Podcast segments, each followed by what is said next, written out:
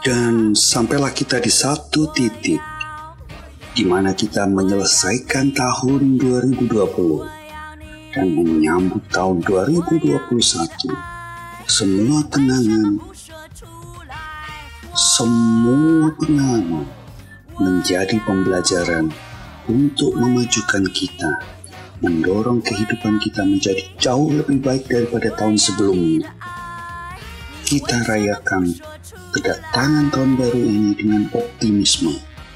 Pandemi yang selesai, resesi yang teratasi, menjadi jalan menuju kebahagiaan, baik jasmani dan rohani.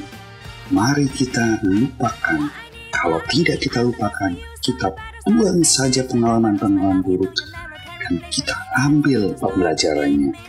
Kita rawat pengalaman-pengalaman baik, kita tingkatkan menuju kesejahteraan kita bersama. Oleh karena itu teman-teman, maka mari kita kubur patah hati, mari kita kubur putus asa, mari kita kubur kedengkian, angkara, dan kita tumbuhkan kesejahteraan, benih-benih keterbukaan terhadap kemenangan yang jaya di tahun-tahun raya kita. Selamat tahun baru, selamat berbahagia tahun 2021.